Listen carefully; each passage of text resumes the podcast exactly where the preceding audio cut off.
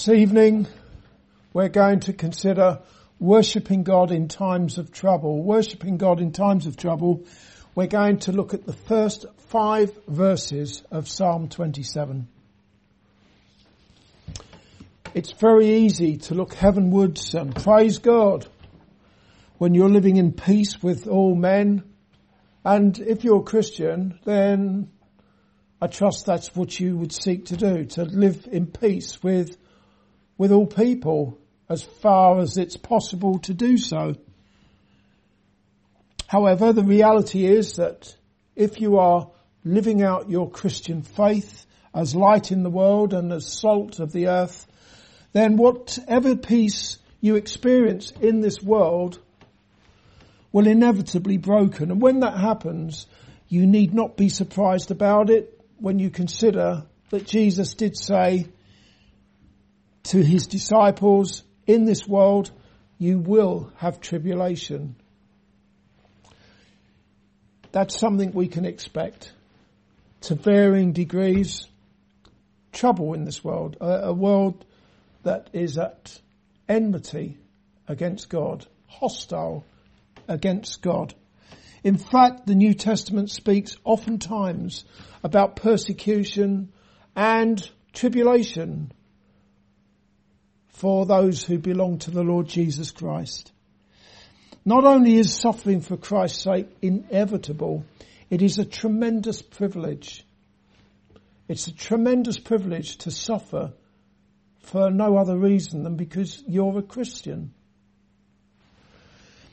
Every time you suffer for Christ's sake, that in itself is evidence, it's experience, it's an experience for you, a Christian experience. It's something to encourage you in your, and, and to strengthen the hope that you have in the Lord Jesus Christ. Having that experience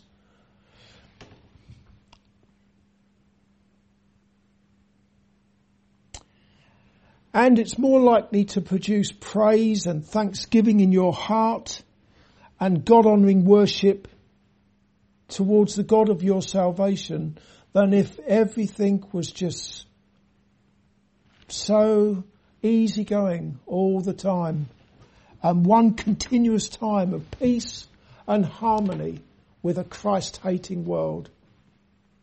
Do you imagine that if everything was like that, just peace, constant peace in this world. You, as a Christian, you do have a peace that passes understanding, a peace with God. But if you had peace in this world continuously, do you really think that you would be praising God with any praise that comes from the heart? It's very unlikely. You're far more likely to, to be close to God in times of tribulation, times of persecution. It's not for nothing that God gives us tribulation. And He does that for our good and for His glory. If you have a continuous time of peace and harmony in this world, you know what the, and you're worshipping God in that time of continuous peace and harmony. That's easy believism. It's nothing more than that. It results in fluffy man-centered worship and it's not something that we're going to be looking at this evening in Psalm 27. That's for sure. Not a fluffy, easy believism, uh, which results in fluffy worship. Far from it. What we shall see in Psalm 27 is King David's great desire to worship the Lord and to do so in the midst of God-given adversities that the Lord uses in order to draw his saints ever closer to himself. The Septuagint, that is the Greek, the Greek translation of the scriptures gives some additional information in the first verse of Psalm 27. It says, a Psalm of David, we've got that, I've got that in my King James version here, a Psalm of David, the superscript there.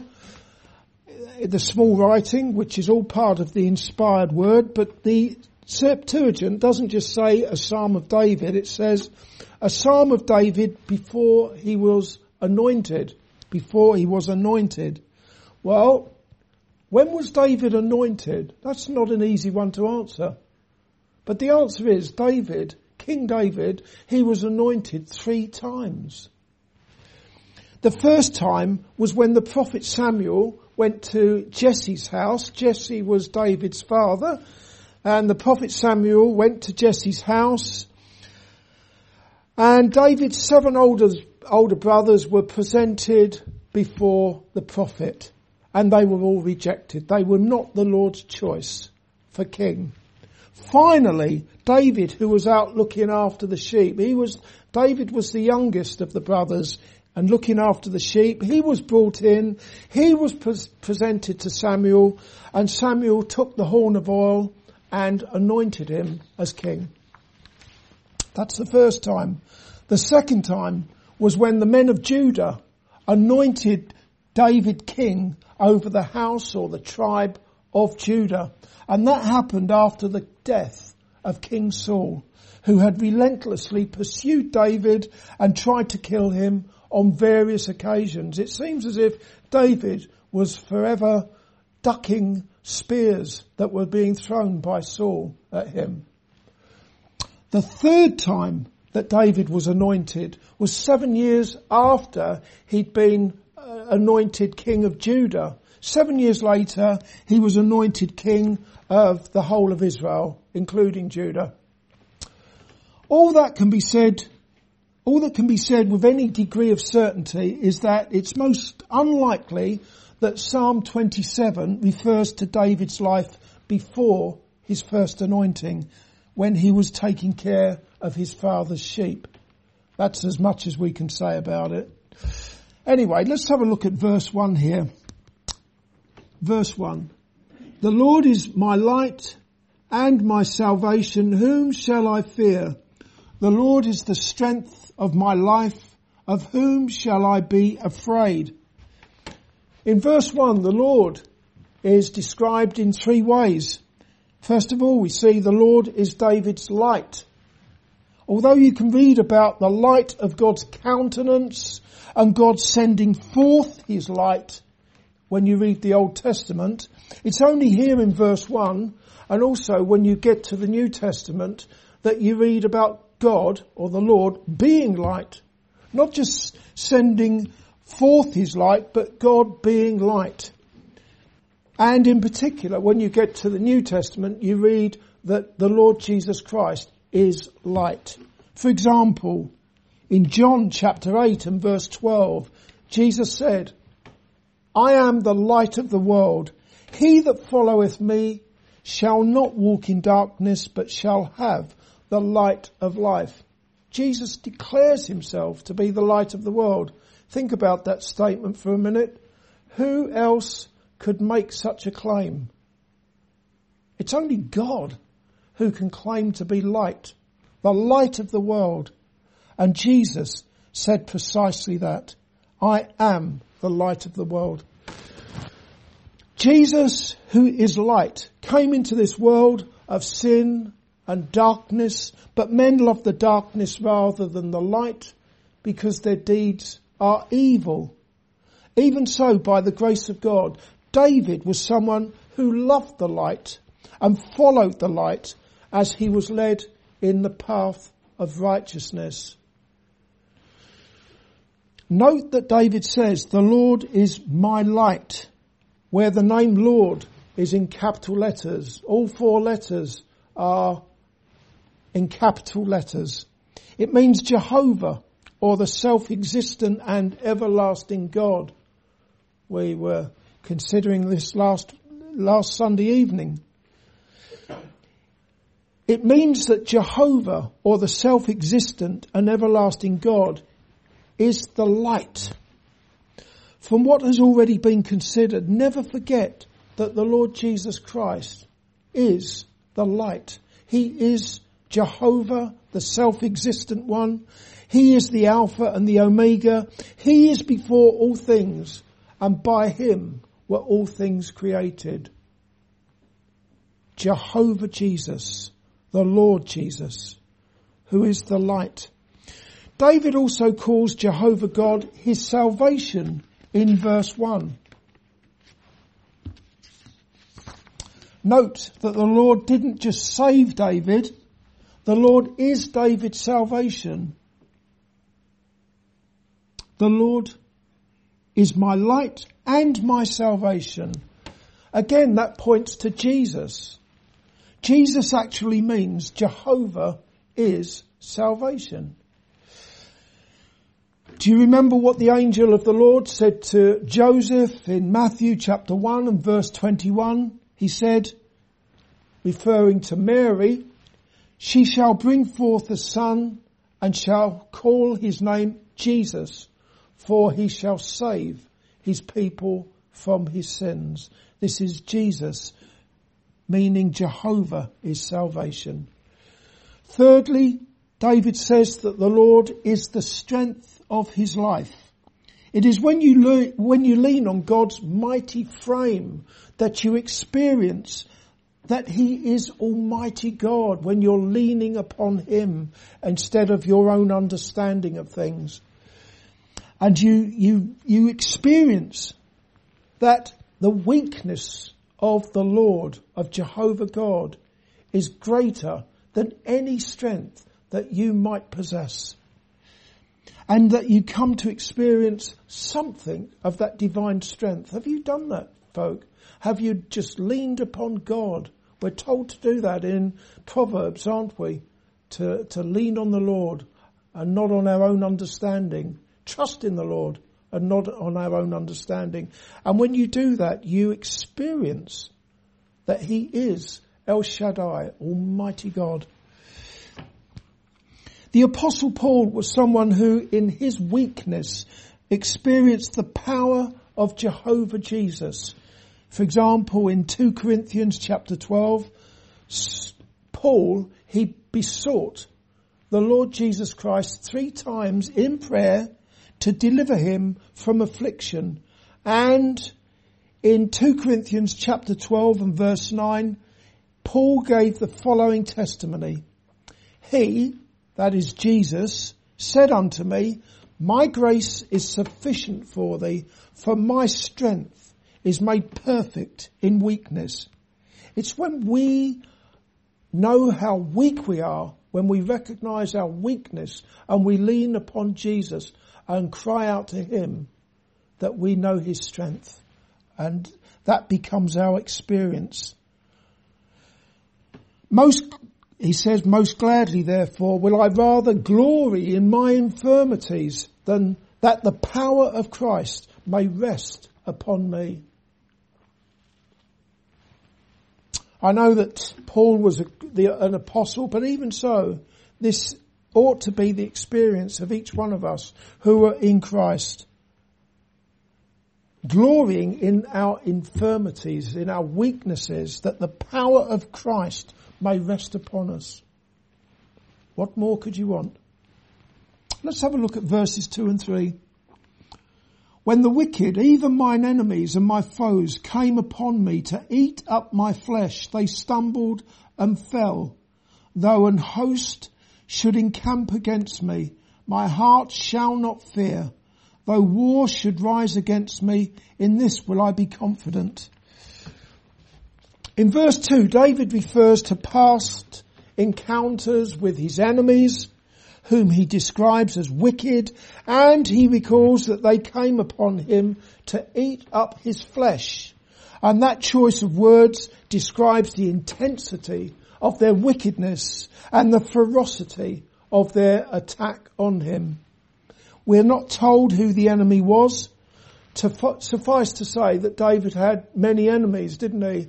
He, not just the pre- his predecessor, King Saul, who used to try and kill David all the time, or his enemies, nations such as the Philistines, but even his own son Absalom, who sought to take the kingship from him, having won the hearts of the people. We can very easily apply this to churches and to individual Christians who seek to honour the light of their salvation, the Lord Jesus Christ, they also have many enemies, including their own kinsmen, and the attacks of those enemies can also be quite savage at times. Furthermore, the attacks can be extremely subtle, yet destructive all the same. When false teachers creep into churches, infiltrate churches, and when that happens, those impostors masquerade as sheep. But the reality is that they are wolves, ravening wolves, and their father is the devil, who as a roaring lion walketh about seeking whom he may devour. When I, whenever I read that in, in Peter's letter, the, the, the devil as a roaring lion see, walking around seeking whom he may devour, I'm thinking primarily that has got to be Christians, it's got to be church fellowships seeking to devour them. He's already got the rest of the world doing his bidding anyway. Therefore, we all need to be sober and vigilant, and that comes through prayerfully reading the scriptures as we pray that we might have the discernment to distinguish genuine ministers of the gospel from the counterfeit, and also that we might know what is and what is not in agreement with the word of God. And how do you do that? How do you know where, what is right, what is wrong? When do the alarm bells start ringing? Whether it's in uh, what is being preached or what is being done, practices, worship, whatever. It's only when you read the scriptures that you'll know this is not right. So, look, read the scriptures, do so prayerfully, and look to the Holy Spirit to be your guide, your teacher, and to guide you in all these matters so that you don't get devoured as well. There are too many churches that are being destroyed because they are led by false teachers. And those teachers really are nothing more than, than wolves in sheep's clothing. And churches that giving, that end up giving them platforms, churches that give these false teachers platforms, they end up being the synagogues of Satan with blind worshippers being led by blind guides. They throw out the doctrine of the apostles and they embrace secular worldviews and a social gospel which is devoid of any power to save sinners. Looking at verse 2 again. When the wicked, even mine enemies and my foes came upon me to eat up my flesh, they stumbled and fell. Note that the enemies of David stumbled and they fell.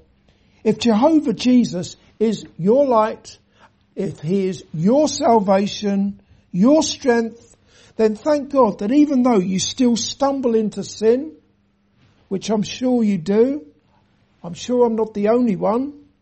You will never fall into damnation and hellfire. Though you may stumble, you will not fall if you are in Christ Jesus. Praise God that Jesus is able to keep you from falling and to present you faultless before the presence of His glory with exceeding joy. And He is eminently able to do that because He has made you fit for heaven by his sinless obedience in life and in his sacrificial death at the cross. When you consider what Jesus has done, you'll, appreciate that you, though you may stumble, you will never fall. Let's have a look at verse 3. Though an host should encamp against me, my heart shall not fear. Though war should rise against me, in this will I be confident. This is already the second time that David has said that he will not be afraid of his enemies. The first time was in verse 1 where he said, of whom shall I be afraid? And judging by what we've already considered and judging by what we see in verse 3, the answer to that question of whom shall I be afraid is no one. A similar sentiment is expressed by David in Psalm 3 and verse 6 where he says, I will not be afraid of ten thousands of people that have set themselves against me round about. So there he is in verse 3 here.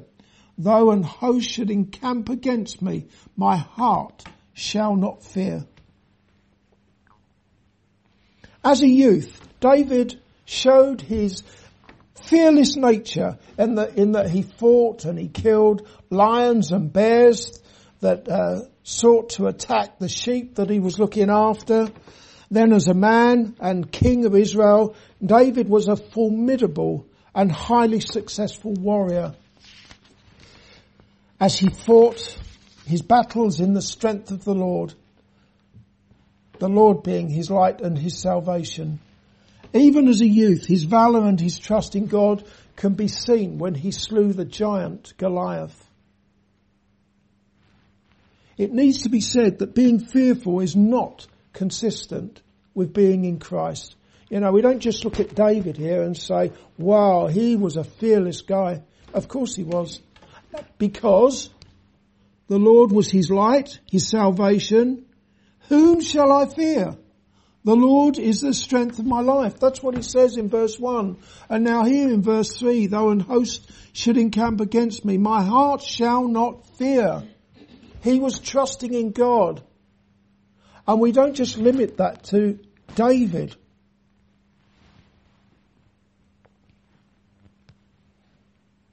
So being fearful is not consistent to being in Christ, who is a mighty fortress, fortress for Christians. The apostle John said in Revelation chapter 1, 21 rather, 21 8, but the fearful which is the cowardly or the timid, shall have their part in the lake which burneth with fire and brimstone, which is the second death.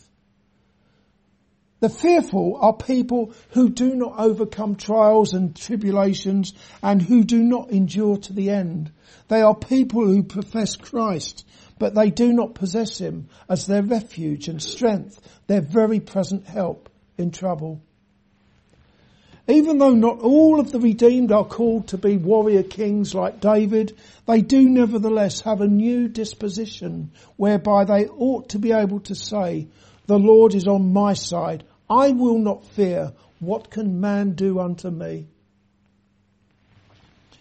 They say that knowing that they are more than conquerors in Christ Jesus, who loved them and gave himself for them. More than conquerors over sin. Jesus, he he dealt a, a, decisive blow to Satan on the cross and to sin and to death when you consider the, the, the, the, the death of the Lord Jesus Christ and his resurrection, but also in everyday life.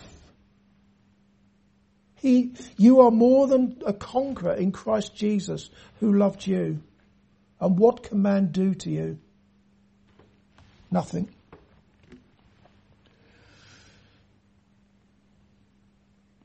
Dear Christian, pray for a holy boldness to repel the fiery darts of your adversary, the devil, to the end that rather than being fearful and falling away when tribulation or persecution arise, you would endure and you would praise and worship the Lord, your salvation in times of tribulation. More so, in fact. Uh, years ago, I can remember the people I, was with in my first church. There were some of them that had a lot of connections with the church in Russia. And it was pretty much an underground church in Russia at that time, the true church. And there was this communication going on and uh, the the folk, the few folk in my church that were in contact with the Russian believers said, "We're praying for you. We do pray for you." And they and they said, "Well, we're praying for you as well." because they knew how easy we had it. And uh, so they were praying for us.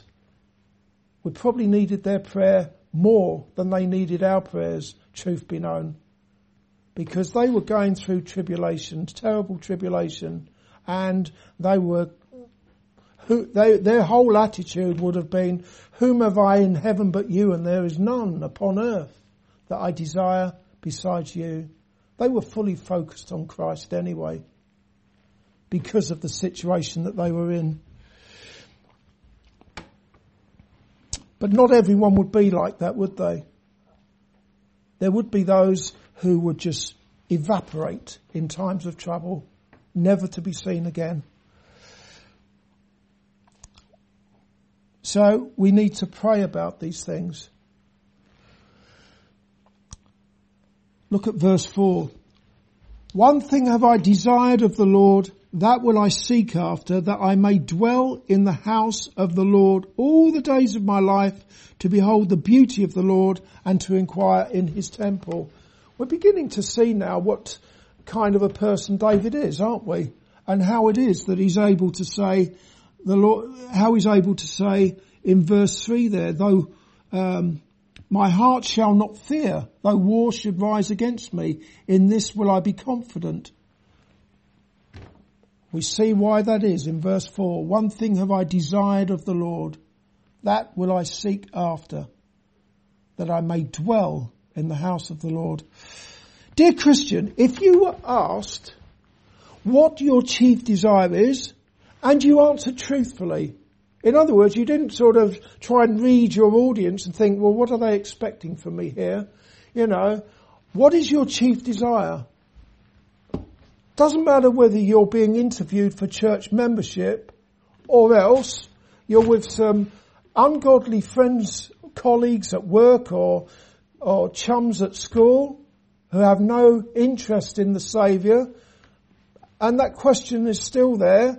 What is your chief desire? Perhaps You're at work and someone says, well, my chief desire is to win the lottery. Or someone at school, my chief desire is to see, to see Man United playing live. Don't know why you'd want to, but anyway, um, you know, and then it comes to you. What is your chief desire? What are you going to say? And you don't answer that now, of course, but you can think about it and be honest with yourself. What is your chief desire?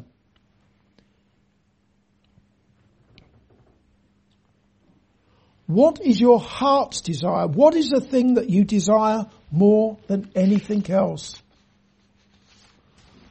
It's very clear what David's chief desire was. It was to dwell in the house of the Lord, which in his day was the tabernacle. In one of his other psalms, he said, I was glad when they said unto me, let us go into the house of the Lord.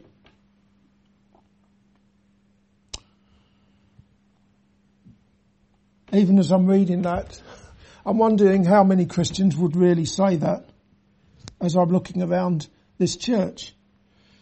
Although David had his kingly duties to perform and his battles to fight, battles that kept him away from the house of the Lord, Dwelling in the house of the Lord was nevertheless his chief desire, and so it should be for all who have a heavenly hope. As the Bible commentator Albert Barnes said, how can a person be prepared for an eternal heaven who finds the worship of God on earth irksome and tedious? There was a certain prophetess by the name of Anna, who was of great age. And according to Luke chapter 2 and verse 37, she departed not from the temple, but served God with fastings and prayers night and day. To me it looks as though Anna's chief desire was the same as David's. And what's more, she was fulfilling it. Also she was preparing for eternal heaven. Now I know that most, if not all of us, do not have that freedom. We don't have the time to stay in the temple and depart not from it. For example, just look at David. It was his desire to be in the temple, but as a warrior king, he most certainly didn't have the freedom to stay in and depart not from the temple. He had other things to do. We may have various things that we have to do, things that consume our time, such as work or school, where there are nevertheless wonderful opportunities to proclaim the, the, the good news of the Lord Jesus Christ. Even though we can't be in the temple, we can sure proclaim the one who declared himself to be the temple of God in John's gospel, to proclaim Jesus to people.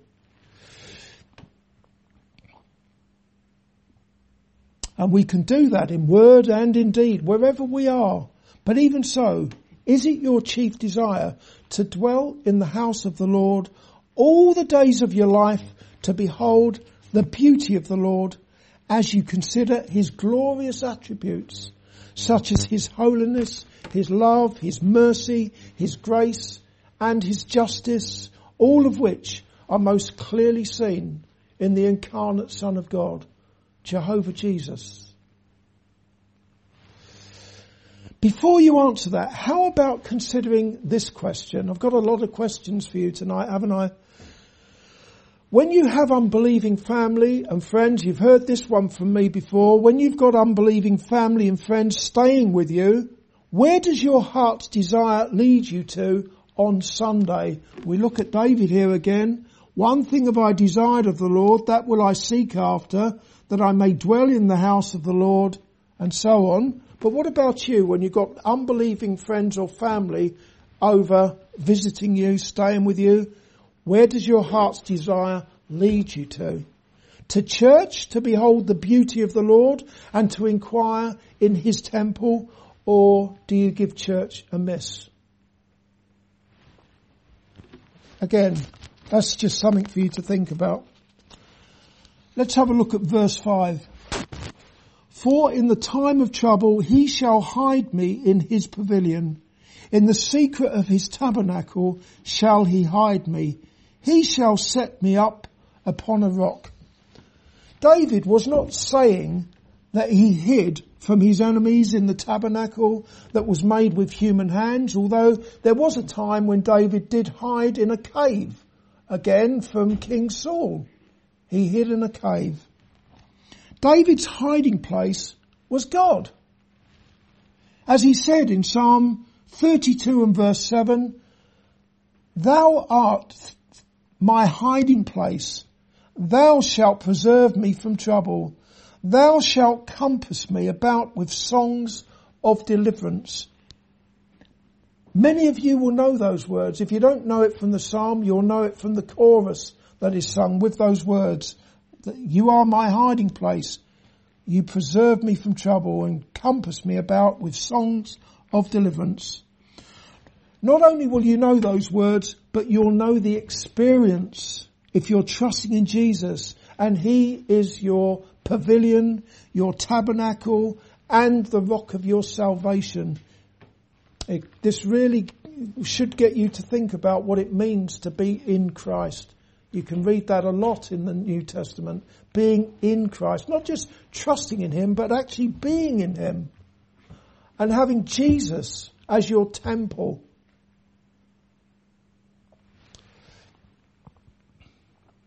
If by the grace of God that is the reality of you, for you, having trusted in Jesus as your saviour who triumphed over sin, Satan and death, then along with David you have every reason to say, in God have I put my trust. I will not be afraid. What can man do unto me? Amen.